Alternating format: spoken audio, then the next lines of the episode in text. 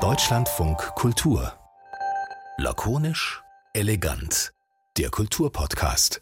Ist schon wieder Kulturpodcast. Ich bin auf jeden Fall Christine Watti. Ich bin Julius Stucke und ich wüsste gerne, warum du schon wieder da bist, ähm, wo ich doch gerade noch. Ich könnte jetzt auch einfach draufdrücken, ähm, muss ich aber auch nicht hier in meiner Podcast-App die ich noch nicht mal fertig gehört habe mit der aktuellen Folge Lakonisch Elegant. Ja, gut, ne? Ich, ja. ich wohne jetzt hier im Lakonisch Elegant Studio und immer wenn mir was Neues einfällt, dann lade ich Menschen ein und dann rede ich darüber. Quasi jeden Tag. Machst du es jetzt wirklich an? Das ich ist, mach's wieder aus. das ist die Folge 201, die Julius da anspielen wollte. Keiner weiß mehr, ob die Zahl überhaupt stimmt, aber die Folge 201 war eine mit einem Besuch, in diesem Fall wirklich nur meinerseits. Normalerweise sind wir zu zweit, aber da war ich alleine bei Judith Holofernes, der Musikerin, die von ihrem Buch Die Träume an anderer Leute erzählt hat, aber eigentlich viel mehr auch davon, wie kaputt der, der Kulturbereich Musikbusiness äh, ist und was man da eigentlich alles ändern müsste und wie sie sich selber darin zurechtgefunden hat und ab irgendeinem Zeitpunkt auch nicht mehr so richtig. Soll eine richtig hörenswerte Folge sein. Habe hab ich gesagt. Hast du gesagt. Habe ich von dir gehört. Ja, genau. So bin ich. Uneitel und bescheiden. Super. Und warum sind wir schon wieder hier? Ach, wir sind schon wieder hier, weil in dieser Woche war das so, dass ich zum Beispiel die ganze Zeit das Gefühl, dass die ähm, Situation, die äh, Proteste, Demonstrationen, die beginnende möglicherweise Revolution im Iran eigentlich abgebildet wird in den deutschen Medien, aber auch nicht so ganz umfassend und total zögerlich und holprig, so mein Eindruck. Und man kann auch weiter warten und dann in seinem Medienrhythmus bleiben. Oder man kann auch mhm. einfach sagen, wenn wir doch jetzt darüber sprechen wollen und oder jetzt erst oder wenigstens jetzt, wie auch immer man das werten möchte, dann können wir das auch einfach machen. Und ich glaube, unsere Hörer und Hörerinnen können dann diese Folge anhören und können trotzdem noch die Folge von der letzten Woche, die quasi von gestern war, auch noch anhören. So irgendwie, oder? Ja, du warst ja schließlich dabei ja, so, bei diesem ähm, Prozess. So würde ich, so würde ich das auch sagen. Zu dem Prozess kann man dazu sagen, dass wir dann doch häufig irgendwie vorm Wochenende darüber nachdenken, was uns denn irgendwie diese Woche beschäftigen könnte. Und so langsam hat man die Augen offen und wenn dann so ganz viele kleine Videoschnipsel an, so ging es mir jedenfalls an einem vorbeilaufen, ähm, in dem Fall eben, weil es nicht viel mehr gibt, wo so Videoschnipsel ankommen als Social Media, wo man dann eben ähm, Menschen auf der Straße sieht im Iran, viele Frauen natürlich sieht, Frauen aber auch anderswo, auf die auf die Straße gehen und dann denkt, okay, da, ähm, da will man auf jeden Fall dran bleiben. Jedenfalls war das mein Eindruck. Absolut. Und äh, vielleicht ist ja sogar diese Medienzögerlichkeit und die manchmal auch einfach daran liegt, wie so Rhythmen und äh, Themen verteilt werden, sogar auch ein Thema, das wir gleich besprechen. Mal sehen. Wir fragen auf jeden Fall all das und reden über die Situation im Iran mit der Journalistin, Politikwissenschaftlerin und Ärztin Gilda Sahebi. Schön, dass du da bist. Hallo. Hallo, hi. Danke für die Einladung. Ähm, wir haben vorhin überlegt, ob wir so platt am Anfang fragen dürfen, wie es dir geht. Eigentlich sind wie geht's dir Fragen unter Journalistinnen und Journalisten nicht so gern genommen, weil es ist so, ach mir ist nichts eingefallen, frage ich mal, wie es geht. Aber in deinem Fall ist es vielleicht äh, eine wirklich erstens aufrichtig gemeinte Frage und auch die einen Inhalt haben könnte, weil deine Familie aus dem Iran kommt. In den 80ern seid ihr nach Deutschland gekommen. Du hast also einen persönlichen Bezug und natürlich einen journalistischen. Also wie geht's dir, Hilda? Du hast, glaube ich, gerade vielleicht an meinem Gesichtsausdruck schon gesehen, dass ich sehr gerührt war gerade von der Frage. Oder die, die, die kriege ich von meinen Freundinnen natürlich viel gestellt, aber jetzt nicht so mit dem ähm, Mikro vor dem Mund. Ja, schwer zu sagen. Ich habe äh, gestern einer Freundin gesagt, es sind ganz viele Emotionen, die ich noch gar keine Zeit hatte anzuschauen. In den letzten drei Wochen jetzt eigentlich schon ähm, die stapeln sich halt so ein bisschen an und ich merke, da brodelt so ein bisschen was oder sehr. Und durch die viele Arbeit und dadurch, dass man halt äh, dahin guckt die ganze Zeit, ist keine Zeit zu gucken, was ist denn da alles. Und ähm, ich bin jemand, ich mache das eigentlich immer sehr regelmäßig und ich schreibe jeden Tag Tagebuch und so. Ich habe seit zwei Wochen kein Wort mehr geschrieben. Ähm, weil man einfach dauerangespannt ist. Also gestern bekam ich eine Nachricht von äh, einem Cousin aus Kanada, ähm, der hatte äh, was auf Englisch gesehen, was ich gesagt hatte und hat es zufällig gesehen und dann hat er geschrieben, habe ich gefragt, wie es Ihnen geht, und dann meinte er, we're all glued to our phones. Also alle kleben an ihren Handys. Was ist los? Wie geht's den Leuten? Man kann nicht offen kommunizieren mit dort. Man kann, ich habe einen kranken Verwandten gerade nahestehenden, äh, der schwer krank ist und das ist ehrlich gesagt total schwierig, weil davor haben wir jeden Tag gefragt, wie geht's dir, was machst du, ähm, warst du beim Arzt, was macht die Therapie und so. Und das geht halt gerade alles nicht. Und deswegen ist es so, ähm, Ja, es ist, es ist sehr, sehr viel. Und äh, ich glaube, das geht ganz, ganz vielen ExiliranerInnen gerade so. Mhm.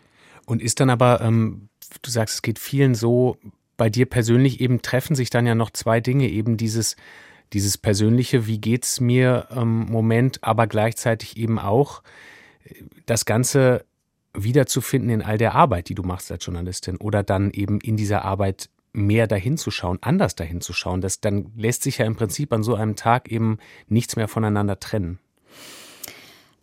Ja, das, äh, das sind natürlich Sachen, die äh, beide so da sind. Ähm, aber dieser, das kennt ihr auch, diesen, diesen Beruf als Journalistin, der, den, das ist ein Handwerk. Das kann man eigentlich fast so abspulen. Also ich habe ich habe das Glück, dass ich mit einem iranischen Journalisten äh, zusammenarbeite quasi. Wir äh, gucken uns Videos an, wir gucken, wie wir es verifizieren können, was für Quellen gibt es. Es ist so, ich würde es nicht Standardarbeit nennen, aber das ist was, was wir als Journalistinnen sowieso immer machen. Und da bin ich eigentlich, das ist so ein bisschen fast, äh, wie soll ich sagen, gut, dass es da ist, weil das mich auch so ablenkt von, äh, ich glaube, von, von vielleicht auch schwierigen Gefühlen, die, die eben da sind, so die Angst um die Freundinnen und die Verwandtschaft und die Angst darüber, was passiert, die äh, dann natürlich ähm, meine Eltern oder mein Vater vor allem guckt gerade 24-7 Nachrichten und fotografiert immer die ab und schickt sie mir auf, weil er nicht weiß, wie, wie er digital das aufs Handy kriegt, deswegen fotografiert er sie ab, die Videos, das ist sehr süß.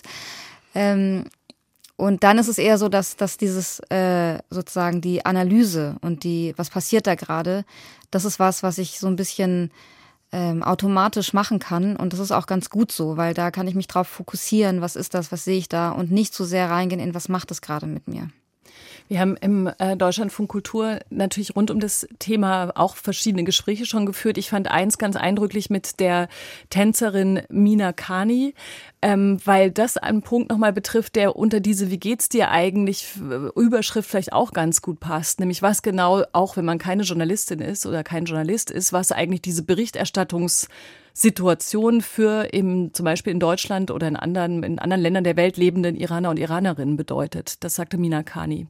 Ja, es ist schon auf jeden Fall ein emotionaler Druck, weil man will ja auch da sein. Und äh, zwar, ich kann ja nicht zurück, weil ich schon äh, über die politische Lage im Iran berichtet habe. Und zwar mhm. sowohl auf Farsi als auch in Deutsch. Und äh, das ist halt äh, einerseits ähm, ein, ein sehr, sehr emotionaler Druck, was da ähm, quasi man muss das aushalten.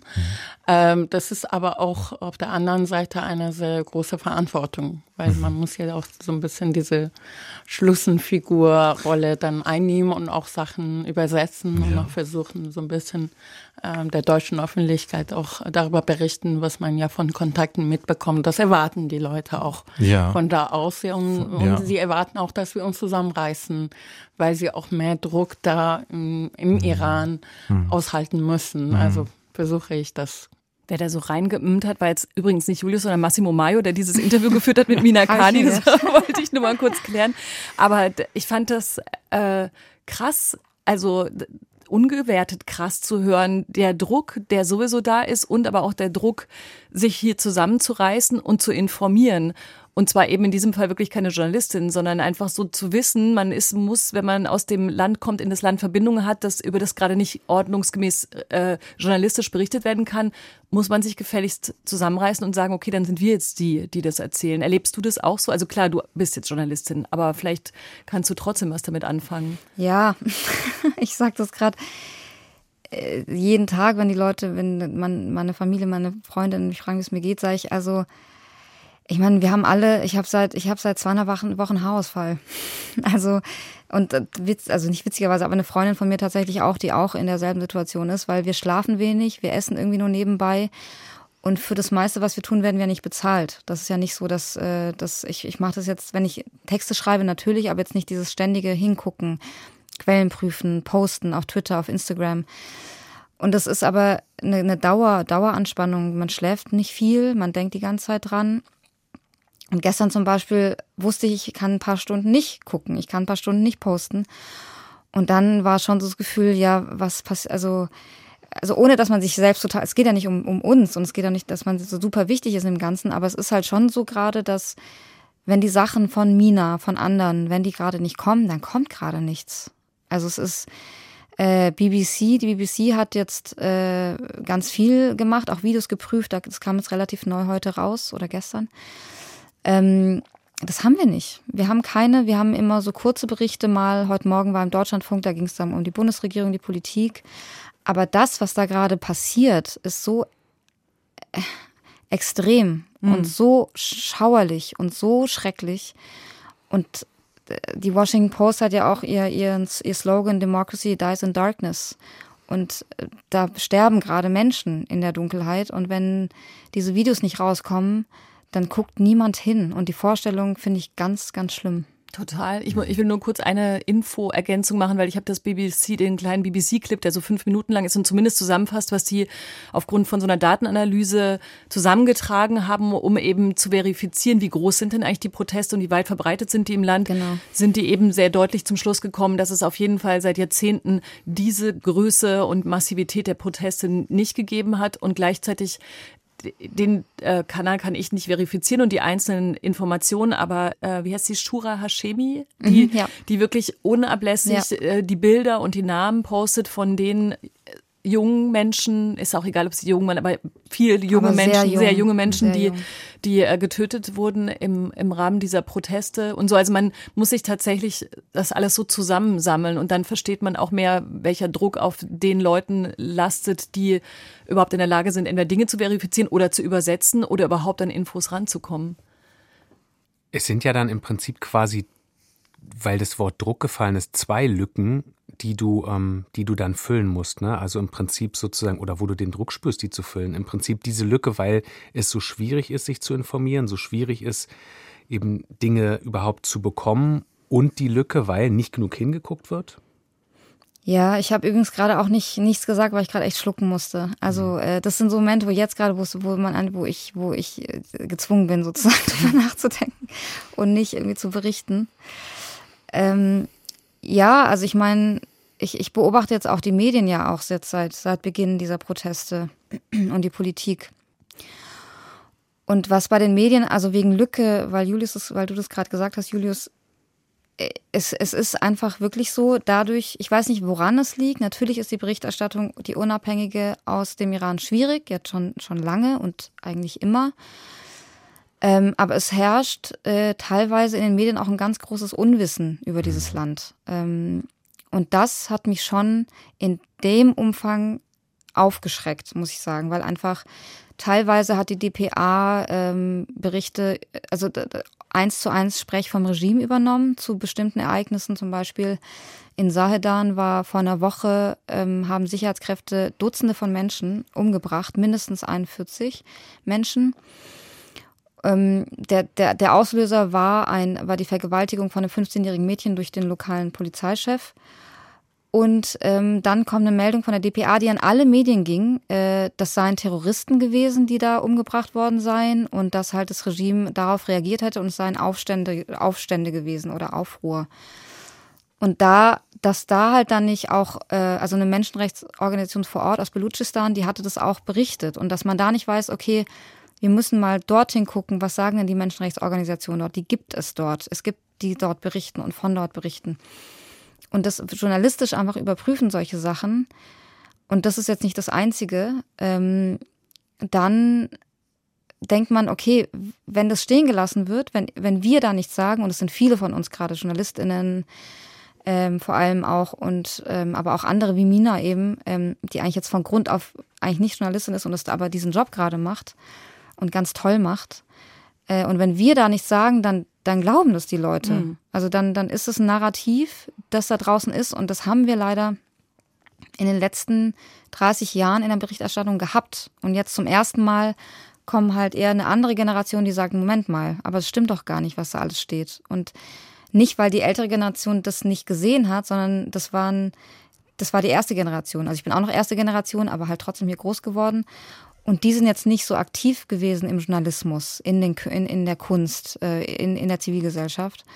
Und das, ähm, und natürlich ist dann da, dass man dann sagt, okay, wir müssen da was machen, weil das, dieses ständige, der Iran ist so verwestlicht und diese Stichworte, die wir seit Jahren hören, dass man halt sagt, das stimmt aber alles gar nicht so. Mhm. mhm. Was wir seit, seit Jahren ja auch immer wieder haben und auch das wird dann hier medial, wird es so wie so ein komischer Reflex immer wieder hervorgeholt, dass ähm, es ja immer mal wieder zu unterschiedlichen Zeiten unterschiedliche Proteste gab. Und dann ist etwas, was immer wieder gemacht wird, die Frage natürlich, was ist diesmal anders so? Und ähm, wenn ich dich dann jetzt aber verstehe richtig, dann ist, äh, ganz abgesehen davon, dass natürlich vielleicht Sachen jetzt anders sind, kommen wir vielleicht ja auch noch drauf, aber das, dann ist im Prinzip es aber schon so, dass man über all diese Jahre äh, die, die Lücke auf gleiche Art und Weise gehabt hat? Ja, auf jeden Fall. Ich, ich war halt, also ich weiß, 2009, da war ich noch im Studium. Da war ich im Medizinstudium, da hatte ich, hatte ich keine Zeit, was zu machen. Ich habe nur geweint die ganze Zeit und, die, und dieses Proteste anguckt damals. Ähm, deswegen kann ich das jetzt nicht, äh, kann ich das jetzt nicht sozusagen an einzelnen Be Stichpunkten beweisen, dass es so war. Aber ähm, was zum Beispiel an, an einem Punkt, wo, wo mir das schon auffällt, ist zum Beispiel die Berichterstattung über das Atomabkommen. Mhm. Und die war in den letzten Jahren immer, immer pro, egal in welchen Zeitungen. Ich hatte ähm, 2019 schon nach den letzten Protesten einen Text geschrieben mit der Argumentation, warum dieses Atomabkommen schwierig ist in der Art und Weise, wie das jetzt äh, geführt wird, die, der, die Verhandlungen. Ähm, und der, ich habe den kaum irgendwo hingebracht. Und das, das lag jetzt weniger daran, dass er total schlecht war. Der war jetzt kein, kein Meisterstück, also, sondern äh, dass es einfach nicht, äh, nicht äh, berichtet wurde und nicht als ernsthafte Position gesehen wurde, dass, dass dieses Atomabkommen, die JCPOA, schwierig ist.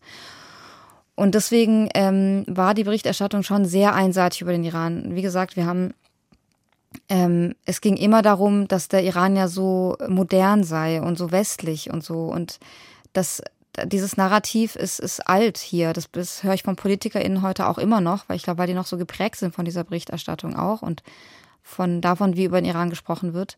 Und das bricht sich jetzt auf. Man, wenn man über das Thema nachdenkt, warum die Aufmerksamkeit so, äh, so gering ist oder vergleichsweise gering ist und warum die Solidarität nicht so am Start ist, dann möchte man natürlich sich erst am liebsten rausreden und sagen, ja, aber es ist auch gerade zum Beispiel Krieg in der mhm. Ukraine. Mhm. Das geht eben nicht. Manche Menschen haben eben nur so ein gewisses Auffassungsvermögen, auch die Sendeplätze im Radio. Ja. Es ist halt alles schon voll. Aber ich glaube, wenn ich dir zuhöre, haut das natürlich nicht hin als Erklärung. Also da müsste man, wenn man dann den, da wäre der Umkehrschluss, wenn jetzt der Krieg vorbei wäre auf einmal in der Ukraine, dann würden alle auf den Iran gucken und das stimmt wahrscheinlich nicht. Wahrscheinlich ist es tatsächlich ja. genau wieder die, der gleiche Nähe-Distanz-Konflikt, den, den man aus dieser westlichen Gesellschaft hat, je nachdem, wo denn gerade was ist, oder? Ja, und das ist schade. Also ich meine, die Queen ist auch gestorben, da lief der Krieg noch. Und meine Güte haben wir also da, ich habe alles erfahren über die Queen. Ich weiß langsam ihre Unterwäsche. Also das, äh, also das daran liegt natürlich nicht, natürlich nicht. Ähm, es liegt unter anderem natürlich daran, und das glaube ich aber nicht, dass die meisten Menschen so denken. Deswegen glaube ich, ist die Verantwortung der Medien schon super groß. Dass, äh, das geht mich ja nichts an, weil es so weit weg ist. Mhm. Das glaube ich tatsächlich das erscheint auch so durch dieses Aufmerksamkeitsökonomie, nachdem ja Medien auch funktionieren oder meinen, funktionieren zu müssen. Aber man kann ja auch so berichten, dass man diese Dinge verbindet. Also die, die Welt ist ja auch äh, äh, sozusagen wie ein, ein menschlicher Körper. Das sind lauter Organe, die irgendwie einzeln funktionieren, aber natürlich alle verbunden sind. Man kann nicht so tun, als hätte das eine Land mit dem anderen nichts zu tun. Schon, schon gar nicht. Das war vor 100 Jahren nicht so, das ist heute nicht so. Und das ist im Körper auch nicht so. Die sind, die, alle Organe sind verbunden durch äh, Blut und Zellen und Lymphe und alles Mögliche.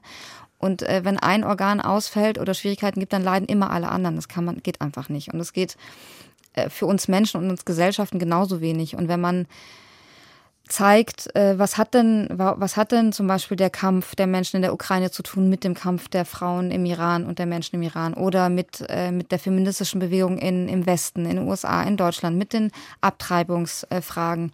Die sind alle verbunden. Man kann das auch verbinden und den Leuten erklären, guckt mal, warum das so wichtig ist. Warum ist denn dieser Kampf im Iran gerade so wichtig? Warum ist der Kampf in der Ukraine gerade so wichtig? Und da muss man halt aber natürlich über das hinausgehen, was äh, wir sonst so denken. Ja. Wir können ja noch mal kurz auf diese, also eigentlich, nee, ich kann vorher sagen, wir haben in diesem Podcast schon so viele Solidaritätsfragen äh, gestellt und das ist jetzt wieder das Thema und ich finde es immer total schwierig, weil das wie so ein komisches Buzzword wird, in das wir aber vielleicht ja an der Stelle, was die äh, Situation im Iran betrifft, auch mal ein bisschen Leben reinbringen können, weil wir könnten erstmal ganz kurz darüber reden, auf welchen Ebenen versucht wird, Solidarität zu erzeugen. Also wir machen das gerade, weil wir miteinander sprechen, weil du erzählst, du, es passiert darüber über die verschiedenen Menschen, die berichten, wenn eben keine ähm, klassische Berichterstattung äh, möglich ist. Und gleichzeitig äh, gibt es ja verschiedene aktuelle Dinge gerade. Es gibt einen offenen Brief von, ich weiß noch, von über 600, mhm. wahrscheinlich sind es inzwischen über 800 wahrscheinlich. Es also, waren anfangs mehr als 650, jetzt sind es bestimmt noch mal mehr. Mhm. Genau, Menschen eigentlich aus dem Kulturbereich, könnte man das so zusammenfassen, aber es sind wahrscheinlich inzwischen einfach Menschen Also ich alle. bin da auch dabei, viele ja. JournalistInnen, genau, ganz aus, also vor allem Kulturschaffende schon, aber äh, aus, aus ganz, ganz unterschiedlichen Bereichen. Ja, ja, also die, um das nur so anzugucken, um zu gucken, was, was hilft was, was auch mal eine komische an die Solidarität geknüpfte Frage ist, als müsste sie sofort ein Ergebnis haben, aber an diesem Brief ist zumindest ähm, toll, fand ich, dass er eben so ein klassisches, wir fordern das mhm. und das überspringt, wissend, dass das wahrscheinlich die Art von Solidarität ist, die eben dann frustrierend ist, weil sie nicht direkt zu was führen kann bei so, mhm. so einem großen Konflikt oder so einer großen äh, Situation, die geändert werden müsste, sondern dieser Brief richtet sich an die äh, Demonstrierenden im Iran und sagt, hier, wir sehen das, welche Opfer ihr bringt. Ist das auch das, was, was tatsächlich vielleicht nochmal eine andere, eine andere Wucht wenigstens hat für die Ebene, auf der Menschen durchhalten müssen? Also ein Freund hat mir geschrieben, dass, ähm, dass äh, das, was er hört, was ich ihm so gesagt habe, aus dem, was, dass wir hier auch äh, hingucken und äh, sie unterstützen, hat er gesagt, that gives me courage. Also es, ich glaube, jede Person nimmt das anders auf. Es gibt sicher auch Menschen, die das nicht berührt. Das kann man natürlich nicht verallgemeinern. Aber natürlich ist es wichtig. Es kommt an und die kriegen das mit. Wir sind alle verbunden miteinander dort. Ähm, das ist ja auch das, das nochmal eine ich würde nicht sagen äh, spezifisch Iran, aber dort ist es besonders so, dass die Menschen, also die allermeisten Menschen Verbindungen haben ins Ausland, weil einfach iranische Familien eigentlich meistens äh, total auf der Welt zerstreut sind. Und die kriegen das über alle möglichen Kanäle natürlich mit. Und es ist extrem wichtig. Und deswegen fand ich diesen Brief auch so wunderschön. Den, den hat der Asal Dardan äh, gestartet, initiiert. Mhm und einfach die richtigen Worte gefunden.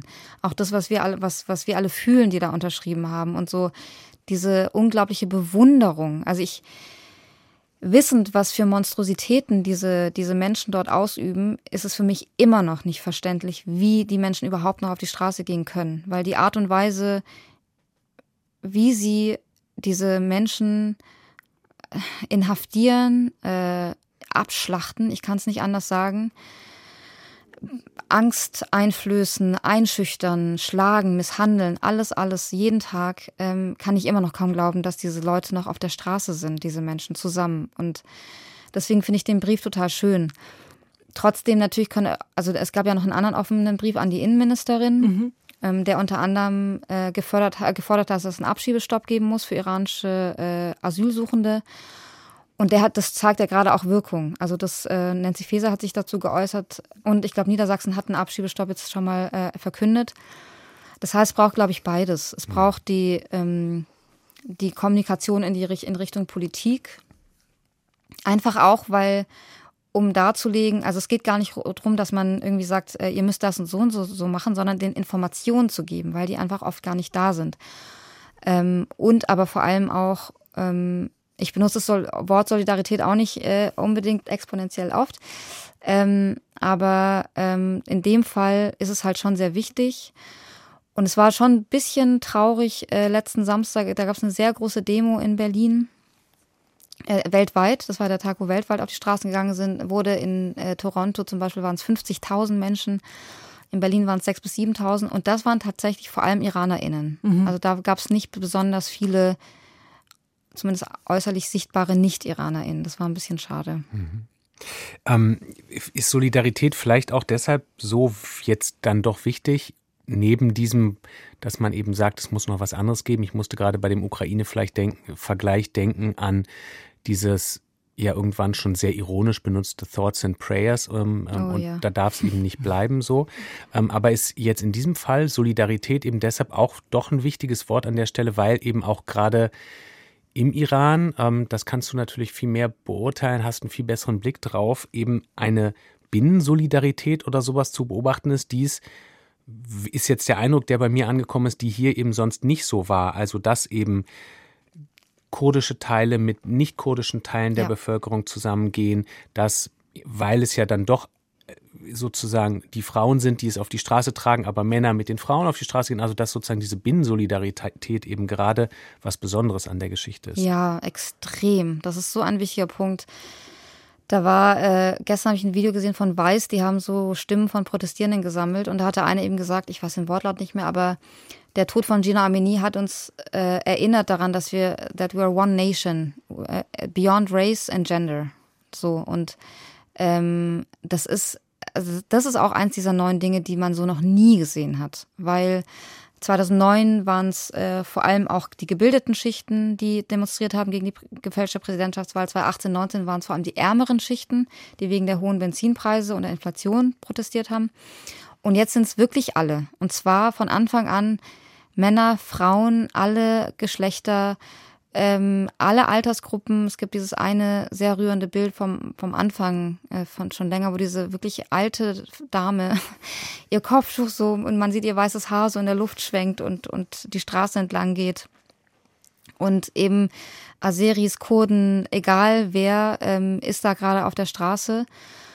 Und das, der Kurdistan spielt ja auch eine ganz, ganz wichtige Rolle. Also der, der Ausruf Jinjian Azadi kommt ja aus Kurdistan. Das ist ein, ein Ausruf kurdischer Frauen, der von den, von den Menschen im Iran sozusagen auch übernommen wurde und verstärkt wurde. Und, ähm, und auch alle Klassen und vor allem auch die richtig Jungen jetzt eben. Also das hat man in den letzten Tagen besonders gesehen, dass es so 13, 14, 15-jährige Mädchen, die ihre wunderschönen langen Haare gezeigt haben und ähm, äh, sich ins Klassenzimmer gestellt haben und äh, Khomeini und Khomeini den Mittelfinger gezeigt haben. Und das ist unfassbar wissend, wie hierarchisch dieses System ist und was ihnen drohen kann. Ähm, weil ein junges Mädchen, ähm, äh, Nika, jetzt äh, 15 Jahre alt, eben getötet wurde, ganz einfach auch eine Geschichte, auch und das passiert eben, weil das Regime Angst machen will, um eben die Leute davon abzuhalten, weiter zu protestieren. Weil bei ihr wurde, sie wurde grausam getötet, wahrscheinlich auch vergewaltigt. Die, ihr Leichnam wurde der Familie nicht übergeben. Die Tante wurde auch verhaftet. Also es ist die, der, Grad an, an Grausamkeit ist gerade so hoch. Und gerade, und das vereint die Leute aber jetzt. Es bringt sie nicht auseinander, sondern es vereint sie. Und ein, ein anderer Ausruf ist, ähm, wenn wir nicht alle gemeinsam sind, dann zerstückeln sie uns einer nach dem anderen. Das ist einer der Rufe, den sie zusammen rufen und das ist wahr. Und das ist äh, was unglaublich, ich will nicht inspirierend sagen, weil das das so klein macht, mhm. aber so demütig machend, was man da sieht. Für wie wichtig hältst du den, also den feministischen Teil an dieser Revolution und zwar in Bezug darauf, ob die Welt doch anders dahin schaut? Also ich habe gerade noch an ein anderes ein bisschen pathetisch, ein bisschen vielleicht kitschiges, aber doch beeindruckendes Moment aus dieser Woche gedacht, wo die ganzen französischen Schauspieler mhm. angefangen haben, sich die Haare oder Haarsträhnen zumindest abzuschneiden als Zeichen ihrer Solidarität. Und dann dachte ich, ach so stimmt.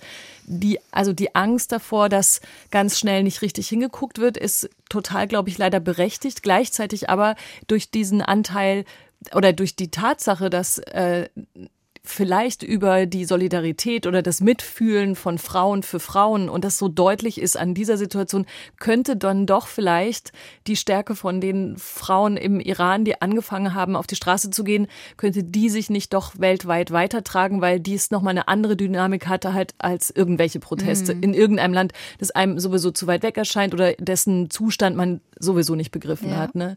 Vielleicht ist es zu romantisch und einfach gedacht, aber ich dachte, da dachte ich nur so, ah, es gibt noch einen anderen Aspekt, der sich vielleicht auch anders weiterträgt in die Welt. Finde ich total schön ausgedrückt, ja. Also ich meine, wir sind ja gerade in Europa und wir haben USA in Europa, wo eine rechtsextreme Partei in Schweden an die Macht gekommen ist oder an die Macht kommt und äh, in Italien, in Ungarn, in Polen, das sind alles äh, misogyne äh, Politikansichten, äh, die dort äh, herrschen. Und das ist so absurd. Und auf, dann haben wir USA, wo irgendwie die, die Rechte von Frauen äh, nach und nach beschnitten werden. Und dann ist eigentlich das, was im Iran passiert, die ihr Leben riskieren, ihre Freiheit, mhm. ihre körperliche Unversehrtheit äh, für genau diese Freiheit, die wir hier haben und eigentlich äh, mit Füßen treten. Und es könnte eigentlich ein riesiger, unglaublicher Ansporn sein, hier auch für Feminismus, für Frauenrechte zu kämpfen, für die Selbstbestimmung, aller Geschlechter, für das Recht ähm, aller Geschlechter, sich zu entfalten, frei zu leben. Also wenn wir uns durch diese Menschen, die sich dort dafür einsetzen, alle setzen sich dort dafür ein, uns nicht ein Vorbild nehmen, dann weiß ich nicht, an was. Ja, kann ich nur so bestätigen. Da, da, da steckt dann aber ziemlich, ähm, ziemlich klar auch drin, dass es viel mehr ist als nur, nur ähm, soll gar nicht einschränkend klingen, aber als ähm, das Kopftuch, was zum Beispiel als Symbol jetzt dafür herhält. Ja, ja, ja, das ist ja wieder eine typisch deutsche Debatte. Ja, Aber, die wird's, aber die wird es aber garantiert ähm, irgendwie auch noch geben. Ja, ja die gibt es ja auch schon eine Weile. Ja, also das ist halt, und das, ähm, deswegen habe ich mich vor zwei Wochen, war das glaube ich so, äh, geärgert über den äh, Begriff, der in der Süddeutschen Zeitung verwendet wurde, Kopftuchunruhen. Da habe ich echt gedacht, also nee, weil ähm, es, es geht, also man muss sich mit dem iranischen Kontext schon beschäftigen, sowohl politisch als auch historisch. Und der, der, also das Kopftuch, jetzt rein physisch gesehen, das Kopftuch ist das geringste Problem, was diese Frauen in diesem Land haben.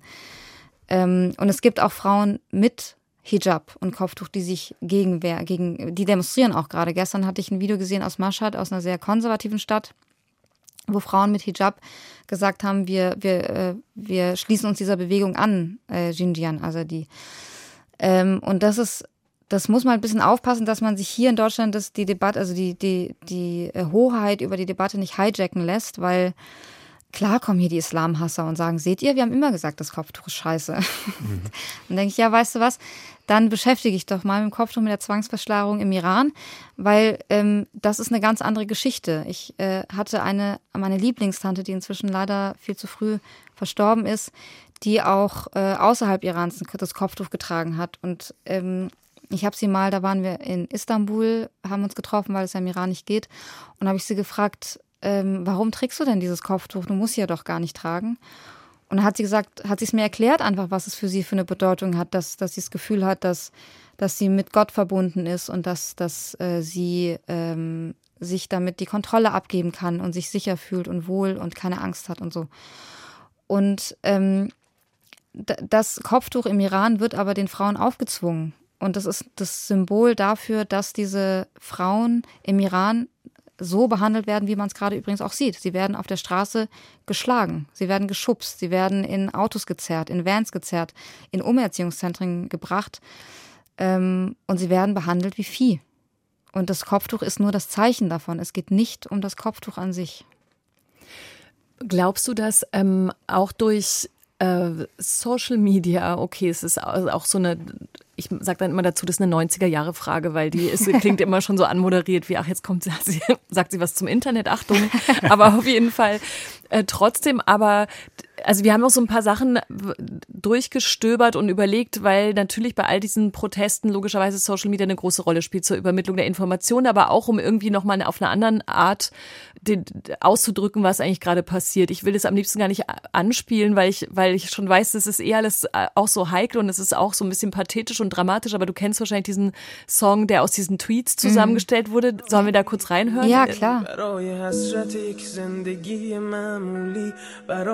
کودک زبال گرد و آرزوهاش برای این اقتصاد دستوری برای این هوای آلوده برای ولی از و درختای فرسوده برای پیروز و احتمال انقرازش برای سگ Das kann man eigentlich gar nicht gut aushalten, oder? Ja. Das ist, das ist äh, Sherwin Haijipur und der auch verhaftet worden sein soll, aber inzwischen, glaube ich, auf so Kaution frei ist. auf Kaution wieder frei ist.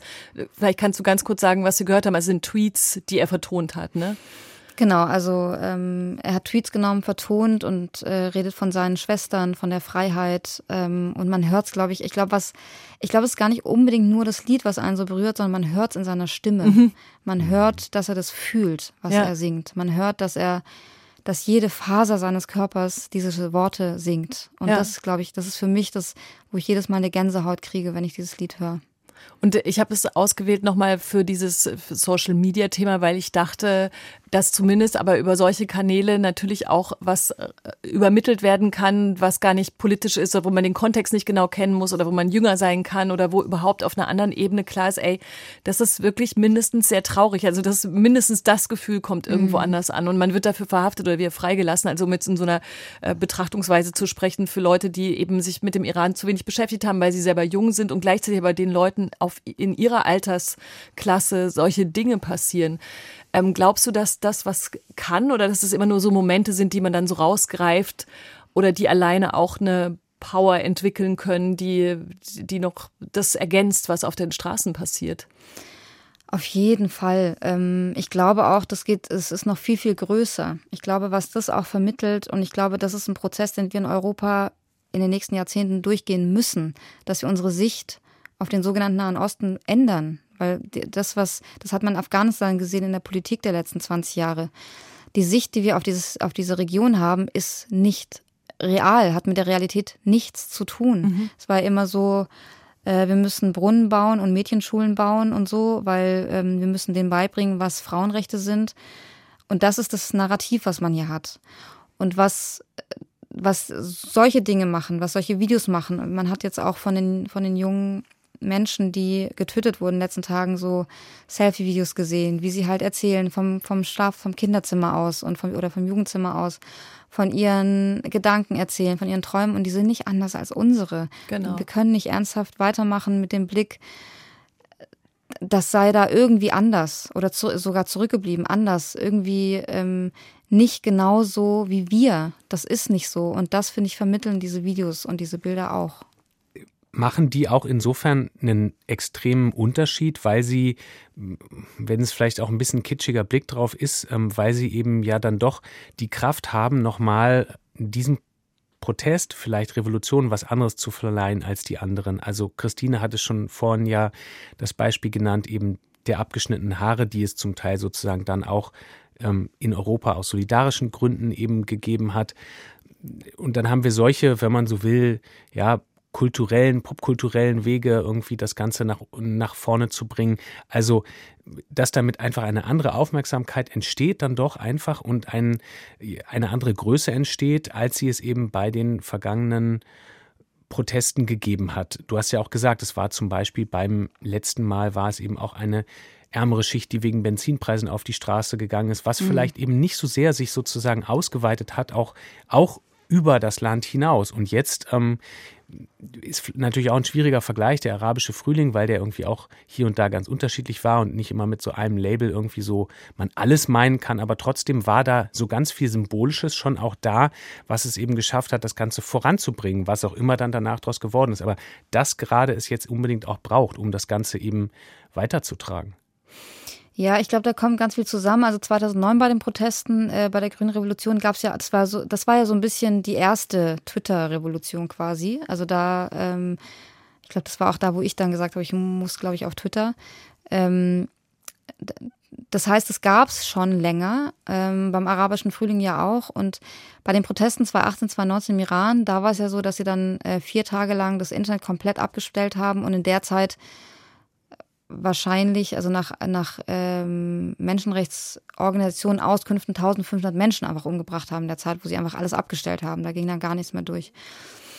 Ähm, und jetzt kommt, glaube ich, zusammen, ich glaube, warum das jetzt auch so groß ist, ist eben diese, diese, äh, was du vorher auch gesagt hast, Julius, diese Einigkeit untereinander und mit der Welt, weil man einfach mitfühlen kann plötzlich. Man kann verstehen, dass Frauen so nicht leben wollen und genauso wenig wie wir so leben wollen. Und irgendwie ist da eine größere Identifikation gerade da, sowohl für die Menschen untereinander als auch für uns hier, die das sehen. Und ich glaube, dass äh, die Aufmerksamkeit deswegen größer ist, wobei man sagen muss, dass sie auch größer ge also gehalten wird. Also wie gesagt, da haben wir am Anfang drüber geredet, dass ganz viele Menschen gerade daran arbeiten, dass es bleibt, weil das hört ja dort nicht auf, aber hier zieht halt die ziehen die Nachrichten irgendwie weiter und ähm, deswegen ist es so ein verschiedene Dinge, glaube ich, die zusammenkommen. Das ist so, dass es diese Aufmerksamkeit erzeugt. Mhm. Eigentlich müsste man noch, ich meine, wir sind ein Kulturpodcast, aber theoretisch könnte man in so einer letzten Runde, die wir vielleicht nicht zu ausführlich machen, nochmal auf diese ganzen, auf diese politische Ebene gucken, weil natürlich aus all dieser, diesen äh, Solidaritätsbekundungen, Aufmerksamkeitsverstärkungen äh, und so weiter natürlich am Ende mal folgt, dass die Politik, äh, also auch in dem Fall komplett die europäische oder die deutsche Politik, jetzt mal was äh, machen muss und da eingreifen muss und es nicht reicht, nur den Mut zu bewundern oder äh, selber auch betroffen zu sein und sich so zu äußern. Es gibt die Diskussion um die sogenannte feministische Außenpolitik, die für die Annalena Baerbock steht und äh, viel Kritik gerade dafür bekommt, dass sie die nicht richtig äh, in, in die Tat umsetzt. Ich wollte aber noch einen O-Ton mit euch einmal kurz anhören, weil ich ähm, dachte, ich glaube, wahrscheinlich wissen gar nicht so ganz äh, viele Menschen, dass es eine iranische Juristin äh, gibt, die als 2003 als erste muslimische Frau Friedensnobelpreisträgerin wurde, Shirin Ebadi, und die hat nämlich im Deutschlandfunk zumindest relativ konkret gesagt, was sie jetzt eigentlich fordert. Ich habe die Erwartung, dass die deutsche Regierung aus Protest gegen die Niederschlagung der Protestierenden im Iran den deutschen Botschafter aus Iran abberuft und die politischen Beziehungen mit dem Iran von einem Botschaftsstatus auf einen Konsulatsstatus herunterstuft. Dagegen stehen dann die Argumente, ja, wenn wir das tun, dann verlieren wir noch mehr den Bezug ins Land, in den das eh schon so wenig reingeschaut werden kann. Das muss man auf der politischen Ebene nicht so ganz detailliert jetzt noch am Ende dieses Podcasts ausdiskutieren. Aber äh, Gilda, diese, wie, wie handhabst du das zwischen der Kommunikation mit Menschen, dem Vermitteln der Situation und aber auch dem der, dem Ärger oder die Forderung an die Politik. Mhm. Also ich habe das heute Morgen gehört, dass sie es gesagt haben. Ich dachte so, Shirin Khanum, was sagst du denn da? Ah. ich, so, ich dachte so, hä? Also die Forderung finde ich total, also kann ich nicht nachvollziehen, weil äh, die Menschen sind ja darauf angewiesen, äh, äh, Visa-Anträge stellen zu können. Das können sie ja dann ja. auch nicht mehr. Also Stimmt. Das, das sich, also das verstehe ich nicht, verstehe ich auch den Sinn hinter nicht. Es gibt viele andere Forderungen, die man stellen kann. Das sehe ich nicht als Forderung. Ähm, naja, es ist halt, ähm, es ist, was ich vorhin meinte, es ist halt wichtig, dass man Informationen bereitstellt. Es geht ja nicht darum, dass man äh, PolitikerInnen sagt, sie sollen das und das machen. Das, dafür sind offene Briefe dann gerne auch mal da und wie gesagt, bringen die auch was, sondern einfach ähm, eine Art von Berichterstattung zu machen, eine Art, Art von Informationsweitergabe, die dann überhaupt ermöglicht, dass man sich die Situation so anguckt, wie sie ist und dass es halt nicht bestimmte Stimmen sind oder eben DPA-Berichte meinetwegen, die als Grundlage einer politischen Entscheidung genommen werden. Und wir haben in Deutschland keine äh, moralische, wertgeleitete Außenpolitik. Die hatten wir auch nie und die sehen wir jetzt gerade wieder an Rüstungsexport nach Saudi-Arabien. Und wir haben einen Bundeskanzler, dem das alles sowieso herzlich egal ist. Also das merkt man ja relativ klar. Also der Iran interessiert ihn überhaupt nicht. Und äh, da spielt Aufmerksamkeit natürlich schon eine Rolle. Also, dass sich die Politik überhaupt geäußert hat, liegt ja auch nur daran, dass Aufmerksamkeit erzeugt wurde, weil erstmal ist gar nichts passiert. Und das, man hat eigentlich fast das Gefühl, dass sie darauf warten, dass es endlich wieder ruhig wird, dass man da sich gar nicht mehr dazu äußern muss. Und deswegen ist da natürlich schon wichtig, dass man da ähm, zeigt, was passiert. Punkt. Also mehr machen wir auch gar nicht. Ja. Gilda Sahibi, tausend Dank, dass du auch hier gezeigt hast, was passiert und dass du hier bei Lakonisch Elegant äh, zu Gast warst. Wir freuen uns sehr darüber. Ich freue mich auch sehr darüber, dass Julius mit mir diesen Podcast gemacht hat und ich nicht immer alles alleine hier machen muss. Ja, Heldin der Arbeit. ja, mega. Genau. Äh, wenn ihr diese Folge gehört habt, hört gerne noch die andere aus dieser Woche an mit Judith Holofernes oder hört überhaupt diesen ganzen Podcast durch. Gebt uns halt diese Sternchen und Likes. Wisst ihr schon, wie das alles funktioniert. Aber vor allem alles Gute, Gilda, und bis, bis bald. Danke vielen, dir. Vielen Dank euch. Danke. Danke, Danke. dir. Mehr von Deutschlandfunk Kultur hören Sie auch in unserer App der DLF Audiothek. Jetzt kostenfrei herunterladen für Android und iOS.